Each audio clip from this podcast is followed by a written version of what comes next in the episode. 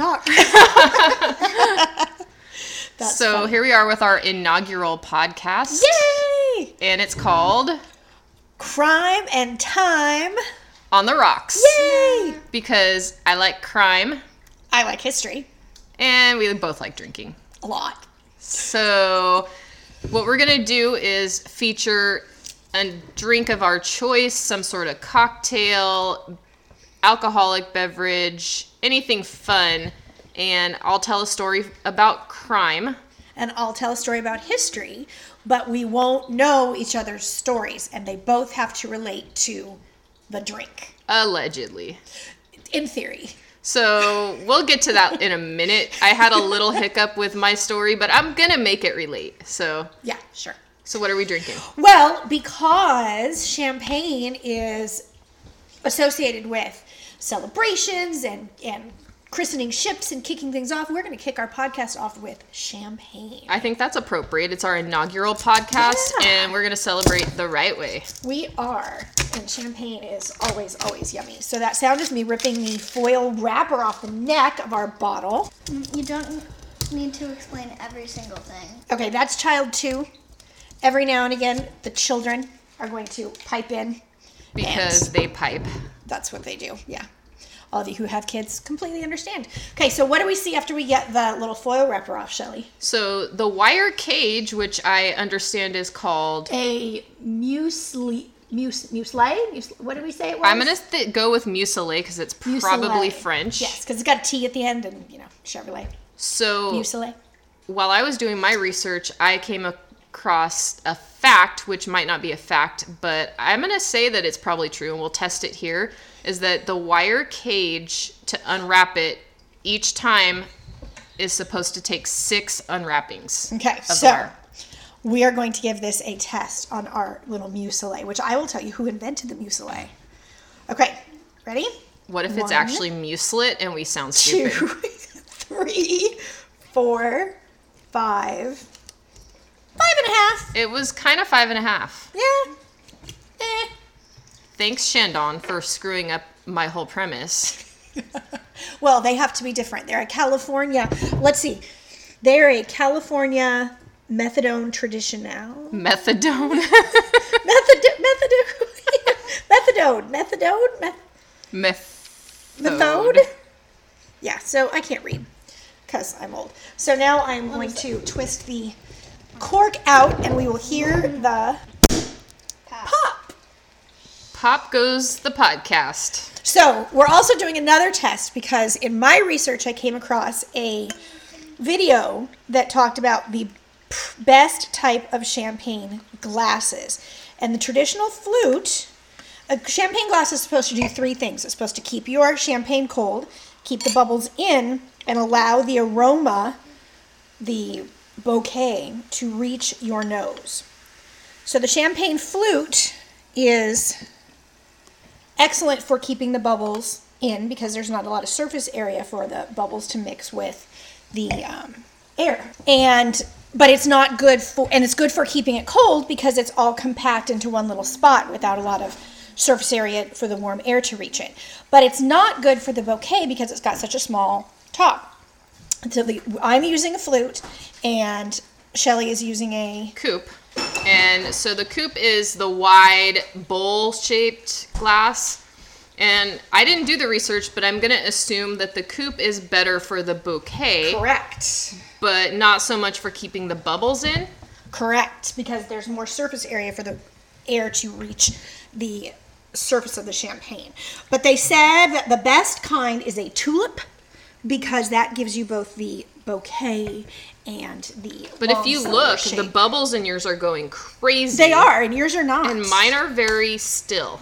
So yeah, so I'm wondering if you're going to have more bubbles to Enjoy. tickle your nose. Yes, because all mine are going bonkeroos.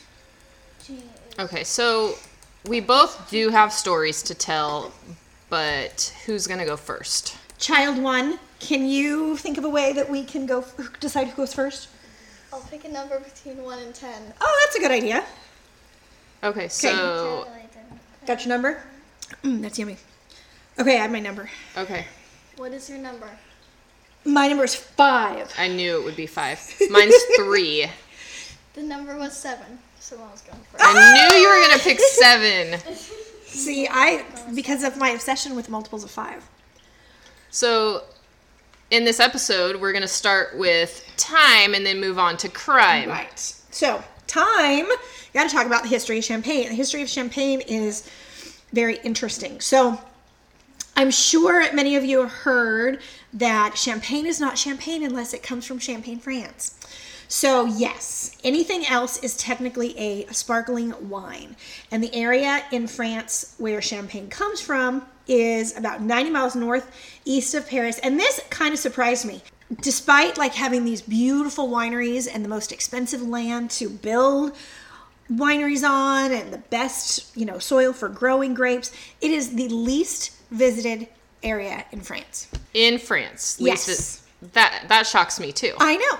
That just I I didn't understand because like we have Napa Valley and everyone goes from Napa to Napa Valley. They come from all over the country to go to Napa Valley. We're in California, in case you didn't understand yeah. that. So it really surprised me that they didn't. Um, during there's obviously in France there's going to be wars and battles over the centuries.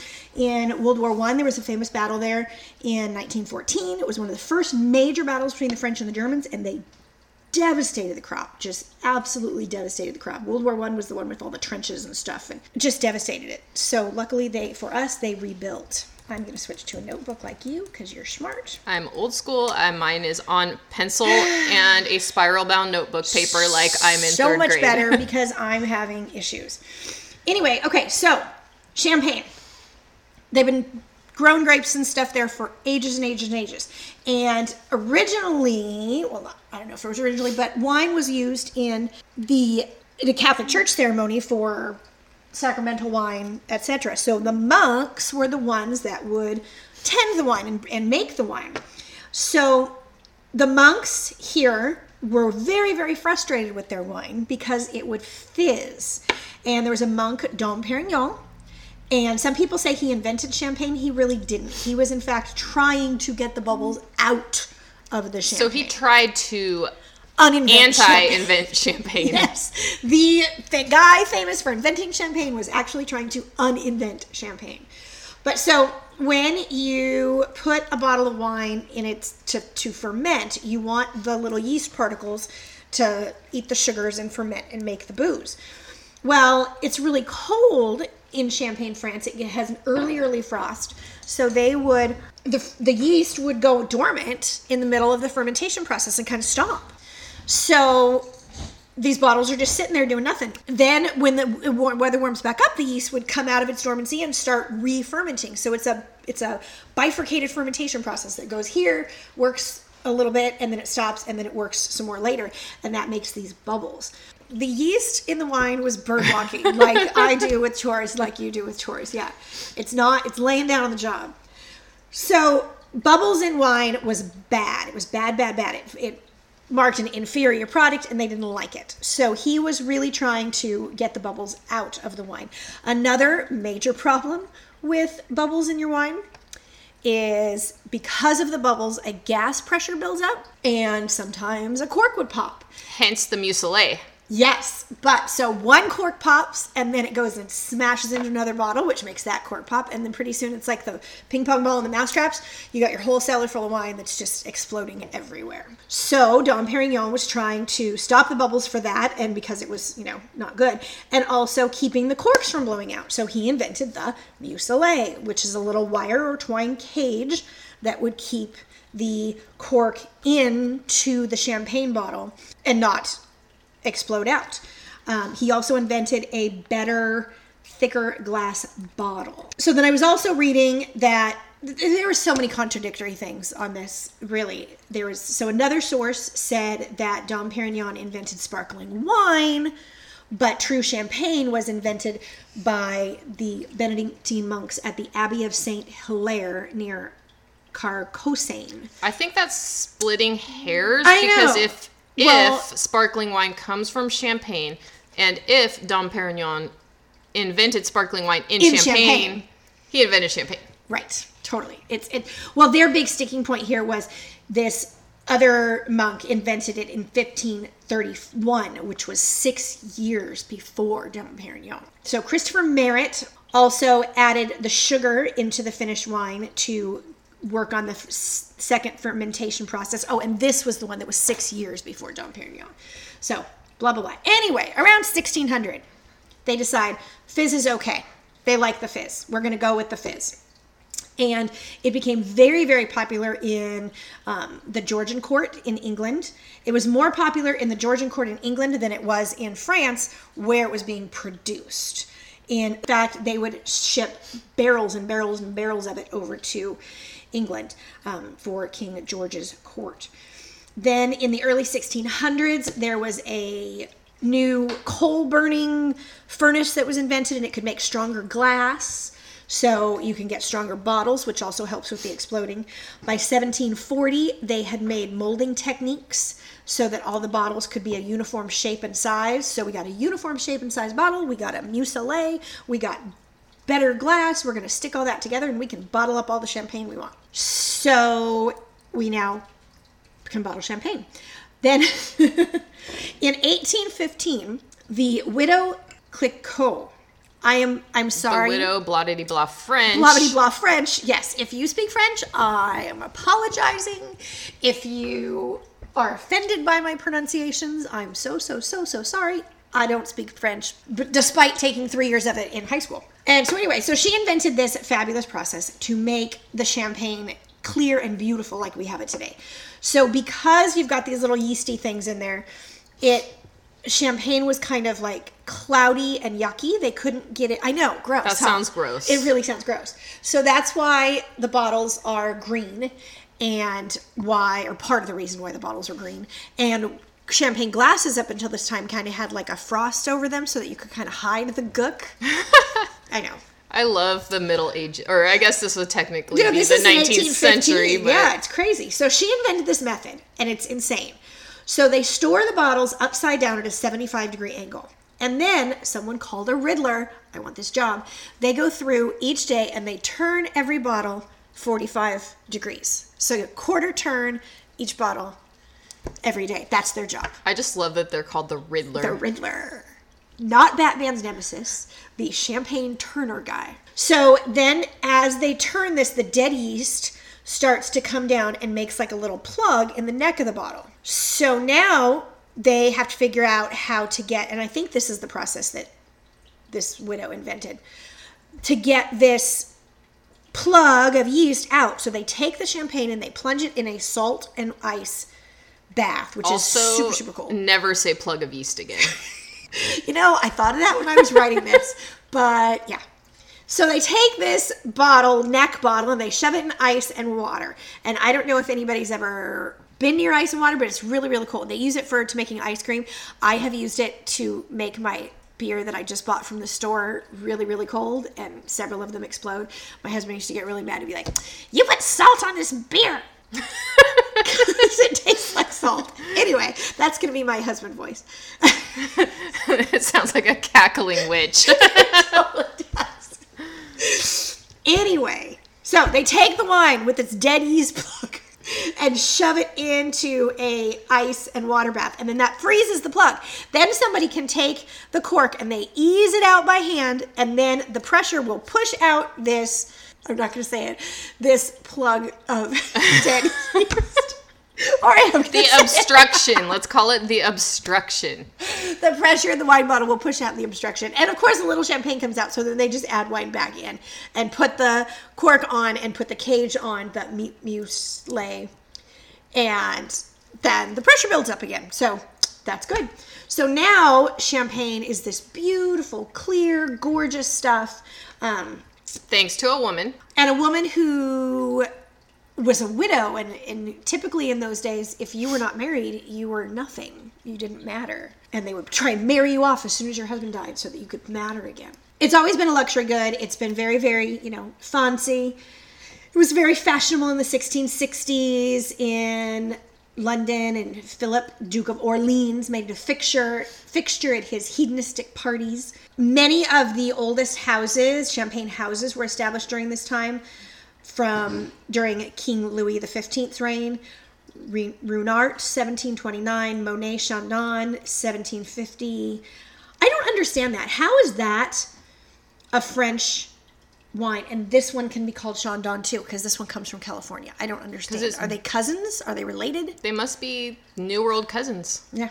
I'm gonna say that Yeah. Well, because this was invented in because Moet, 1750. Moet, and Moet. Domaine were cousins. Okay. Yeah. So Moet and Chandon, 1750. Louis Roederer, 1776. What about Cristal? I'm going to tell you about Cristal. Okay. I have a story about Cristal. It's cool, in my opinion, because I'm a history nerd. Anyway, so Napoleon's March on Moscow in 1812 is what took champagne to Russia. So, Russian loves it. Russia thinks it's awesome. And Tsar Alexander really, really liked champagne.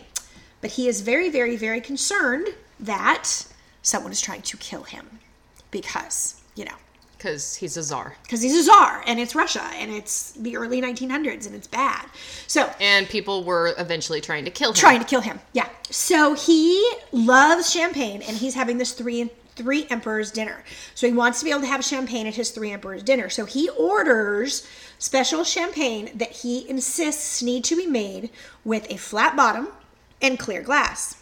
So he had this champagne was made with a flat bottom and clear glass. The reason he wanted it that way is so that it would not have nobody could hide a bomb inside the bottle, nobody could hide a bomb up underneath the bottle because you could see through it. So, Cristal. Cristal. Isn't that cool? So yeah, that's how that champagne house was was born. Um, it did not become available for commercial use until 17, 1845. Until the Battle of the East Coast West Coast Rappers. Kinda, yeah. No, 1945. But yeah, so he insisted on this, and I thought that was kind of cool. Um, in fact, there is a in 1916 there was a Swedish freighter that was delivering a whole bunch of other stuff and 3,000 bottles of champagne to um, Russia's Tsar Nicholas. And a German U boat torpedoed it down, and it remained under the water until 1998. I remember hearing about this Yeah. actually. So 2,000 bottles of the champagne were salvaged from the wreckage. And I did a lot of research for this and I read things and then I didn't put them in and then I thought about them later and I thought, oh, wow, it'd be fun to have that in. And I went to find him and I couldn't find him again. So this is something that I read that I don't remember where I read it and I can't find it, but I read it. One of these bottles recently sold in an auction for like $21,000 or something like that, like an absolutely ridiculous price.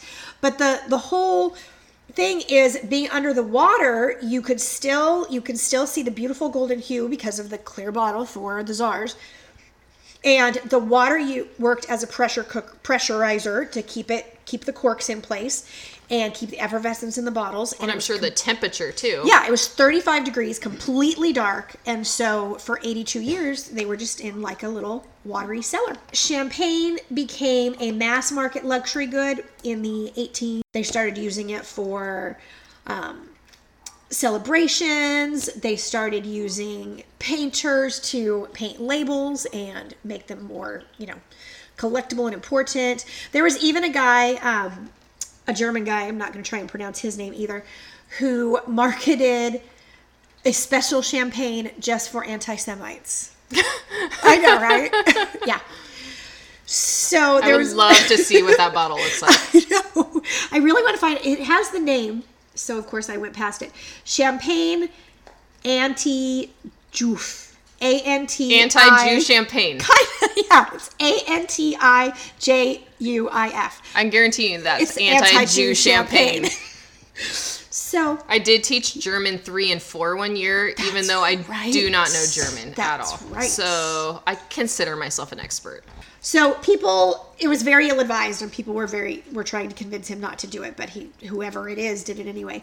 But now we use it for all kinds of things. Production skyrocketed since it became used for Christmas, New Year's, weddings, new babies. Um, Saturdays. Sunday afternoon. Oh, Sunday breakfast. Thank you, child. Too.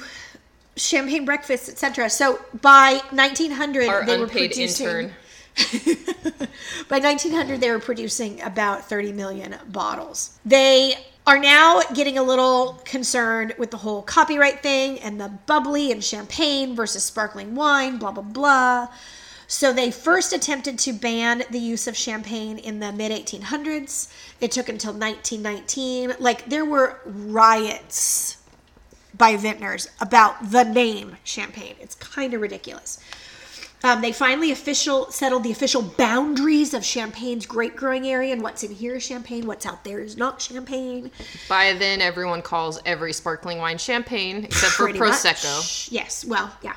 So in 1936, Champagne's appellation d'origines contrôlée, which still controls the use of the term in Europe, established the French was established by French law. And another thing that I read that there's actually a treaty somewhere that mentions who can call what champagne and who can call what not champagne.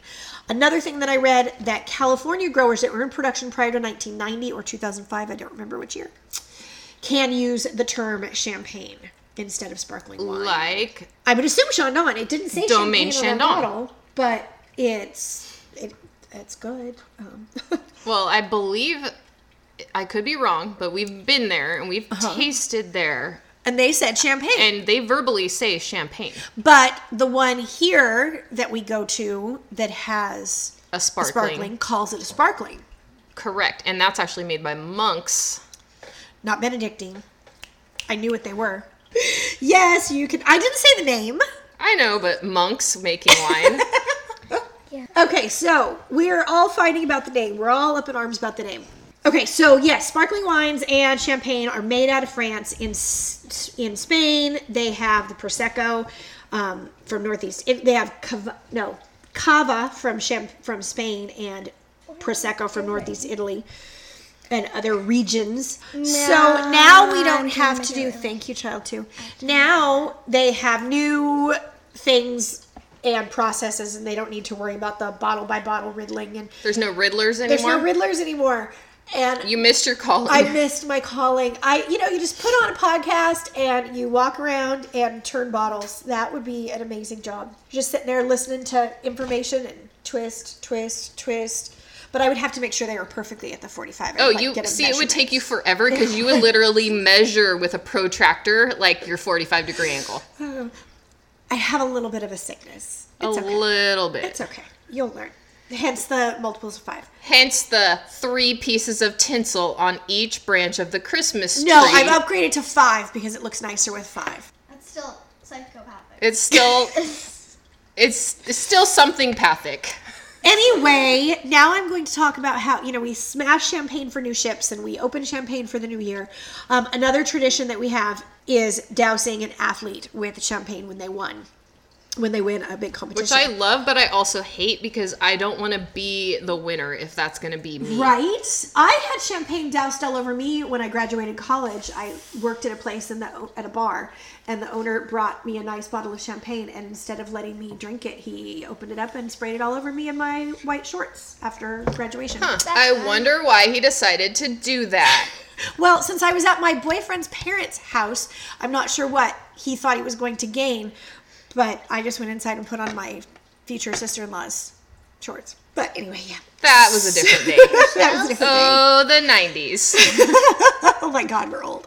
So in 1967, there was a race. It was a 24 hour long race called Le Mans. Dan Gurney and AJ Foyt were the winners, and they saw Carroll Shelby and the the team owner and the CEO Henry Ford II were literally talking with press. Like they're they're talking with press about the race. And so Dan Gurney sees a bottle of champagne. He shakes up the bottle of champagne, pops the cork out, sprays the crowd, sprays Carroll Shelby and CE and Henry Ford II with champagne, and hence the tradition was then born. So now they pour champagne all over. I'd rather have champagne than Gatorade, though, if we're talking. Yes, yes, because Gatorade is cold And Sticky. sugary. and sugary and gross. Yeah. Er, Sticky. Sticky. sticky. Sticky icky. So that's champagne. Wow. It's fights and copyright laws and all kinds of stuff over this little. I love nose that it's our bubblies. inaugural drink, though. Even though I'm much more of a cocktail drinker, I do love wine. Fine. I'm a beer and wine girl. I will drink cocktails, but I'm a beer and wine girl. However, it's perfect for this episode. And it's so perfect that my actual topic I thought was going to contain champagne, and it turns out it doesn't. Doesn't. There's a story to that. So before we do that, though, let's send a fetcher for the champagne bottle in the refrigerator. Not it. So that was number two that decided she's not going to go get us champagne because No. she wants to be in the podcast. that The one one. that's open, yes. Okay. Anyway, 'Cause I While we're sure. doing the pouring of the champagne, I will tell tell you me that. why your story has nothing to do with okay. champagne. So my original topic, I thought Way it to stay on brand there. I'm sorry. My original topic I thought was going to be good, and it did involve champagne. It was a crime per se, and the weapon of choice was a champagne bottle. That's fun. So I mean, this is a pretty hardy bottle. To I give- want to get cracked with that. I know, but it, it actually didn't. did they crack it and use it as a knife? So what happened was this was the um, this was the manslaughter that Ray Lewis was involved in from the Baltimore Ravens. Okay. after the Super Bowl that the Ravens won, he was out with his friends celebrating murder someone? as you would, you you know. I would totally celebrate. Was- I don't know that I would murder, but There, celebrate. yeah. legally there was no murder. Oh, okay. And so he's out with his friends celebrating. Um, I believe it was three of them.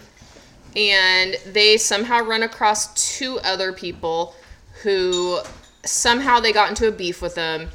These two other people used a champagne bottle, one of them, to hit one of Ray Lewis's buddies over the head with. Oh my goodness. And then some sort of fight or melee ensued. Yeah. And these two original, like, champagne bottle hitting over the head users guys. ended up dead. Oh, So there really isn't much more to it other than they obviously, Well, you know, the police got involved. There was a trial. Um, Ray Lewis and the two other gentlemen were all put on trial. Where, how, what was the verdict? They were all acquitted for because of self defense. Okay. Well, yeah. If somebody's whacking you with a champagne bottle, I guess you have the right to defend yourself. So the story seemed interesting until I got really, really into it, and then I'm like, it's really not. it's just a bunch of dudes beating. There was a lot of mystique because it was Ray Lewis. If it was just like Ray Smith, who's a nobody, nobody would have even heard, about Heard it. it. Yeah. So I nixed that idea, and then I started researching crimes involved in Champagne. Well, all I got in the Google was a bunch of cheesy novels about like champagne crimes and the champagne gang and it was you like didn't get the many lawsuits over the name. I didn't care about that. so then I stroll across this thing on Wikipedia and I'm like, no, Murderpedia. I was on Murderpedia. Murderpedia. And I see that there is a, I put champagne in my little search thing and Right. it pops up this murder. Okay. And I'm like, okay, this is starting to sound really good. I read the synopsis. I did mm-hmm. not read the full synopsis. I did not read Why would you? I did not read the attached articles. I did, though, however, see that there was a forensic files that was attached to it, and I'm like, the forensic files. this is what I'm doing, and it's going to be awesome, and it's going to involve champagne. because it's it popped up when you search champagne. It did, and I thought, based on the premise, that it would involve champagne. Okay. and it did not. But so our inaugural podcast is off topic. And it's probably going to end up being that way from time to time. But It'll happen. However, Yeah. It happened on Valentine's Day, which is a big champagne holiday. Big champagne holiday. I'm gonna go with it. So Okay. here we are. I'm excited. I got Dazzle me. other than Murderpedia, I got the rest of my information from a Forensic Files episode. It was season six, episode twelve, and it's titled "Who Done It." Ooh. So this it was 198 1998 Valentine's Day. Everyone probably that's old enough to be an adult in 1998 was celebrating with champagne that day with their other someone if they had one. I'm trying to remember. That was the year. Oh, that was the year we got married. So you were probably celebrating with champagne that we day. weren't because we were super poor and I was sick. And so my husband went came home. This is bad.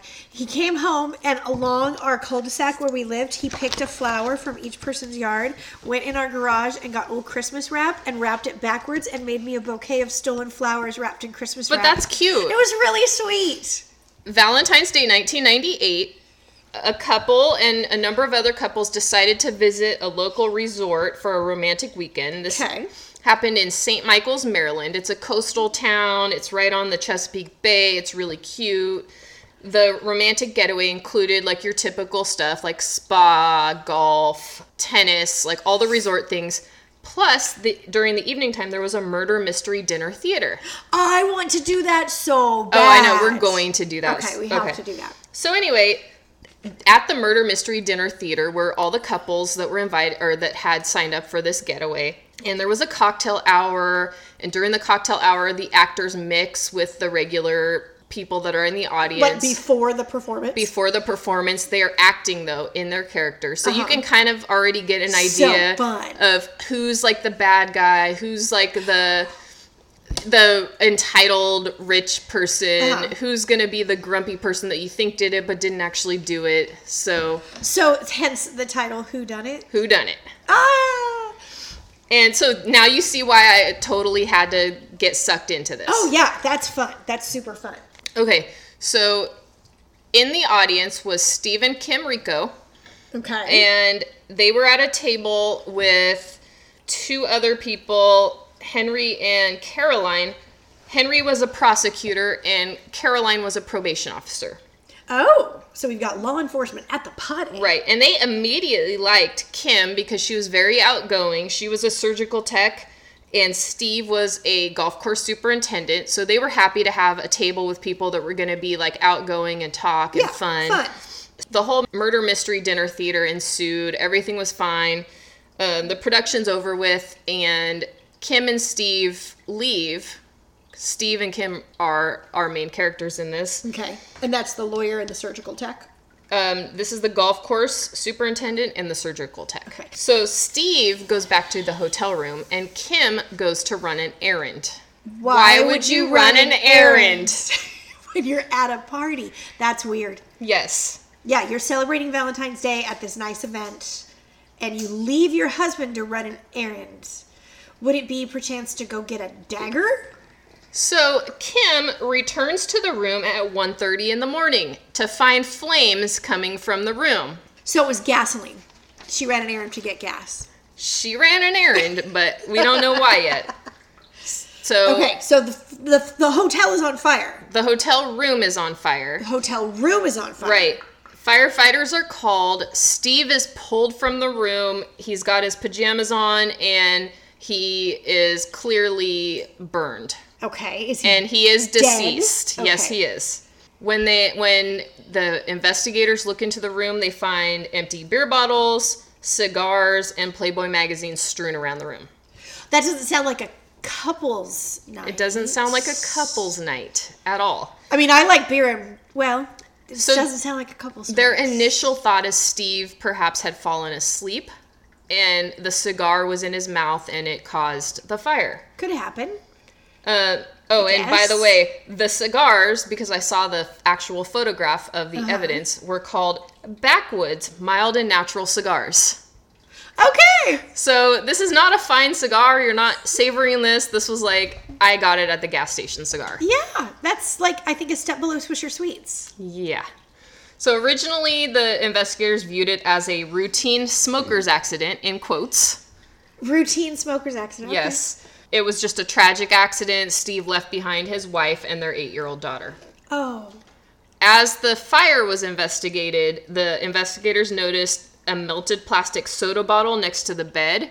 It was a Diet Pepsi. The way the bottle was melted, they called a pointer because the melted side points to where the fire actually was taking place. Oh, makes sense because it's Yeah. going to go towards the hottest part, Right. like a plant towards the sun. So as they continued to investigate, And was that away from the bed? it was not away from the bed. It was actually towards the bed a little bit, but also a little bit more towards the foot of the bed. So I'll get to Oh, that later. Okay, sorry. Um, no. Talking to friends and family, Steve had been looking forward to the weekend. He had been telling all his friends and family that he was excited about it. Um, everybody that knew Steve was Excited about going with his wife. Yes. Everybody that knew Steve was shocked and surprised that this had happened. The the table mates, the probation officer and the prosecutor, were Uh-huh. shocked because they thought that it was just like a nice outgoing couple. They'd and they had a ton of fun. right. The deputy fire marshal steps in now. His name is Michael Mulligan, Okay. and he was assigned to investigate the fire. Michael Mulligan. So he was assigned to investigate the fire. They looked at the physical damage to the room. Did he ask for a do-over? not, Sorry. not on this case because he got this one right. That's okay. It gave me a chance to have a drink of this champagne. So, the physical damage to the room was very minimal. The room was well insulated. The fire couldn't spread because there just wasn't enough oxygen to cause like a large fire. So what they That had was very contained. Yeah. So it was a really good for investigation. There was one cigar missing from the packet. They were able to determine that the floor the fire started on the hotel room floor where they surmised that that's where Steve was quotes lounging. But how do you drop your cigar that you're smoking on the floor and then you drop your cigar when you're asleep when you fall asleep, but you drop it on the floor at the foot of the bed and then you get in bed that's not that doesn't add up. It doesn't make sense. First of all, if you're at a hotel and you have a bed, why are you lounging, Lounging on, the, floor? hotel room floors are gross. I know. So then they looked into common causes that can cause fires lightning, electrical, all that kind of stuff. Yes, there was a lightning storm in the room. That was all eliminated. So they knew that there You was think? no lightning, no electricity involved. Which uh, that could be. but- The only thing they could think of is that the cigar had to be the cause. There was no evidence, however, of a cigar butt or ashes anywhere near the fire area, which was unusual. Yes, because the cigar would burn down and the ashes would fall off, and then that would start the fire. and none of that was located. So now let's go on to the deputy chief medical examiner, Dr. David Fowler. He performed the autopsy on Steve, Makes me think of Big Bang Theory. he performed the autopsy, and blood tests revealed that there was a normal level of carbon monoxide, which was extremely unusual for someone that had been alive during a fire, because fire emits carbon monoxide. So if they were breathing while the fire was uh, there, there would be more carbon monoxide in their lungs. there would have been carbon monoxide in Oh, their he's lungs. Yeah. smart. There was no soot found in the esophagus or any of the mucous membranes, so that was another red flag. Like this guy was not alive while the fire had Yeah. been taking place.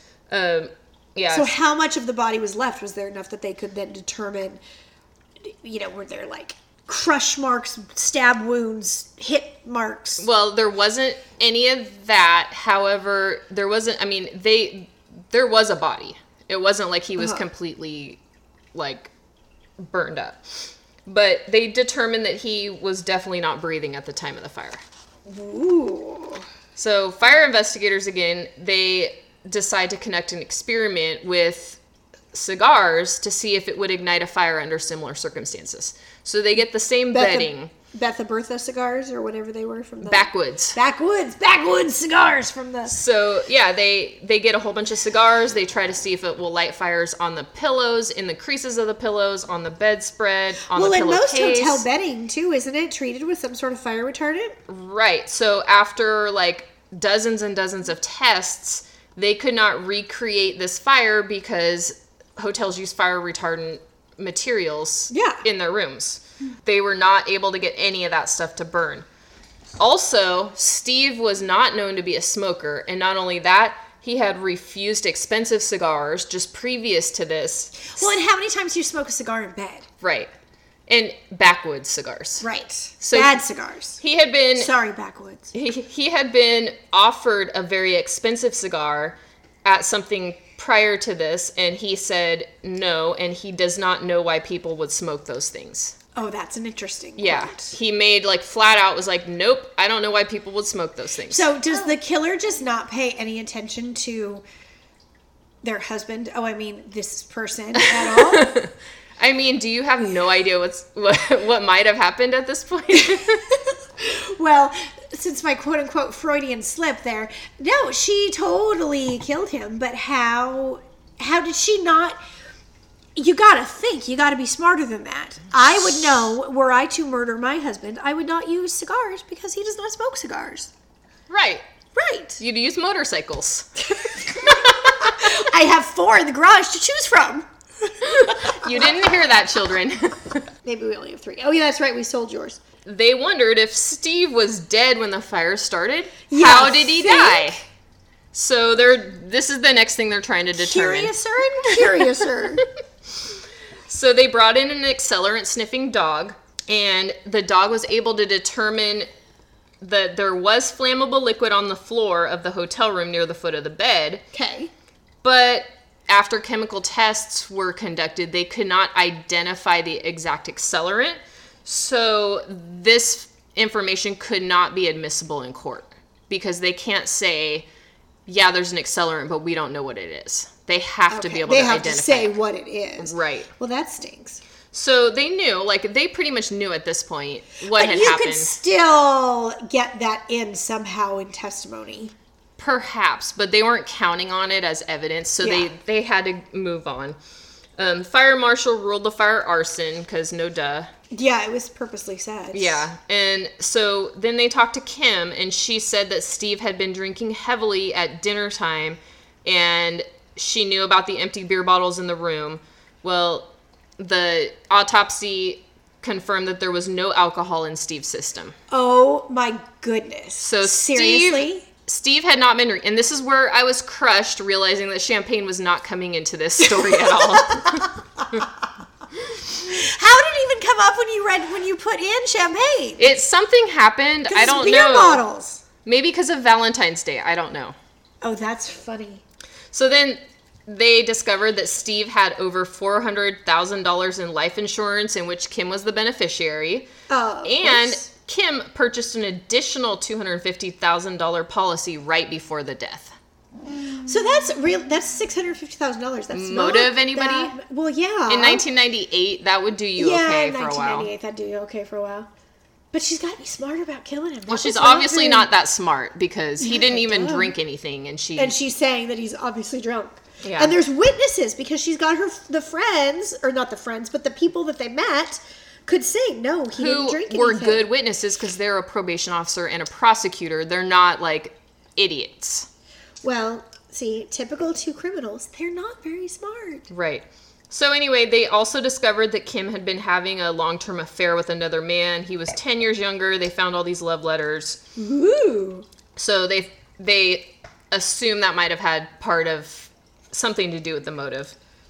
Um, she admitted that the that her and Steve were having marital problems, but she denied having anything to do with Steve's death. She admitted that they had argued over sex after the dinner party, but still refused to admit that she had anything to do with Steve's death. Well, then why was she conveniently out at an errand? She had to do an errand. yeah, an errand on Valentine's Day. If you're if you're really working on something, you're going to put in the effort and stay there and work, and not go buy cigars and Playboys and beer bottles Well, so then or whatever she had to go buy. Because you know we don't know. they discovered evidence which they didn't list, but they mm-hmm. also discovered evidence that Kim was trying to end the marriage and he she had told friends and relatives that they were incompatible. Which isn't really evidence of anything. No, because that happens, and then you would you would. To- I mean, I can see going on like a romantic thing to try and re-spark something. which is what Steve was intending. right. Hence the argument about sex. Yes. Kim's coworker went to police saying that before that weekend, Kim had come to him. He thought she was joking, but she had made some comment about, like, oh, well, unless you want to kill my husband when they were doing some work related task. And Okay, so I'm making a shocked face. so she jo- she made some joking comment about that. He th- just thought, okay, this is a joke, and I recently read something where jokes are like there's 10% truths in jokes or or you can always find a nugget of truth in jokes or something. I don't know. that's anyway, why I can't joke Yeah. around with people I don't like. cuz you might accidentally tell them how you really feel. Exactly. so I have to be nice to people I don't like. oh, that's just funny. Anyway, the coworker joked back and was like, "Hey, why don't you just put him to sleep with succinylcholine?" What's succinylcholine? So succinylcholine is a chemical that's used to relax muscles when they place intubation tubes into patients. Because remember, she's a surgical tech. She's a surgical tech. Yes. And if it's given to a person in large doses, it causes death. It's lethal. Um, and it's broken down very, very quickly in the human body, so it's almost untraceable. In 1998, it was untraceable. Right. Also, they go to the hospital that Kim had worked at and determined that they did not account for succinylcholine the same way they did with narcotics drugs.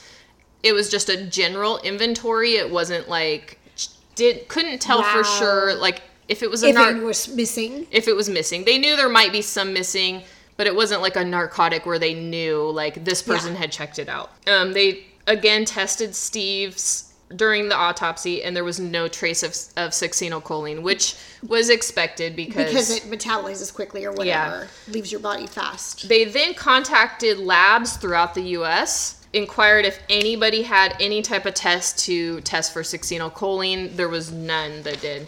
So then they decide they have to get some actual real evidence against Kim. Yeah, I mean that's a lot of circumstantial, but still.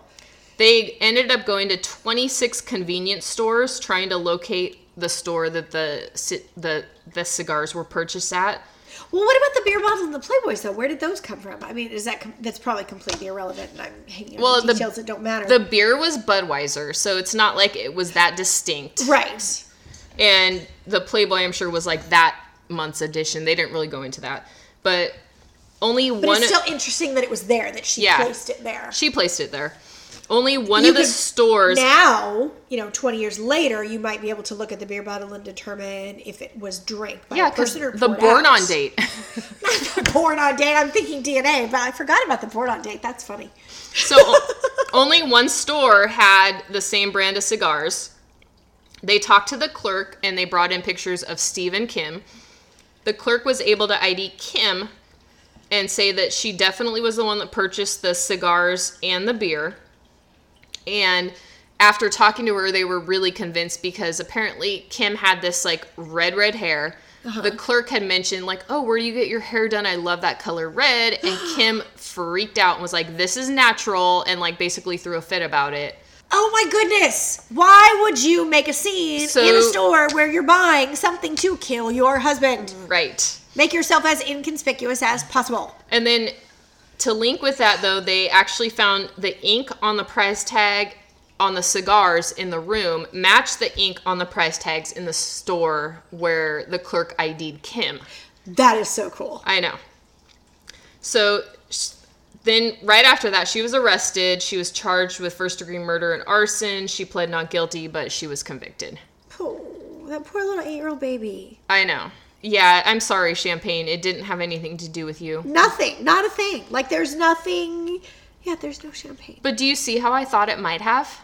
No. I thought the Like, you could say I thought she was gonna. I thought she was gonna poison him with this. With with champagne and the succinylcholine and. Okay, how do we end? well, and that's why we drink. Except that's already a thing, which we love, by the way. we'll find you next time at Crime and Time Time on, the rocks. So, what if people like this and they want to talk to us? They can contact us. There's How? a number of ways. Okay, what? So you can email us at crimeandtimeotr at gmail.com. And we also would be happy to have your cocktail suggestions. Yes, please send us cocktail ideas. Um, you can talk to us on Facebook at Facebook at Crime and Time on the Rocks. We're on Instagram too. We're at Crime and Time, and child number one handles our Instagram It's for the most part. It's So, adorable. Um, and Twitter, we're at Crime and Time. so tweet at us or you know whatever you do. Whatever you do. Thank you for listening.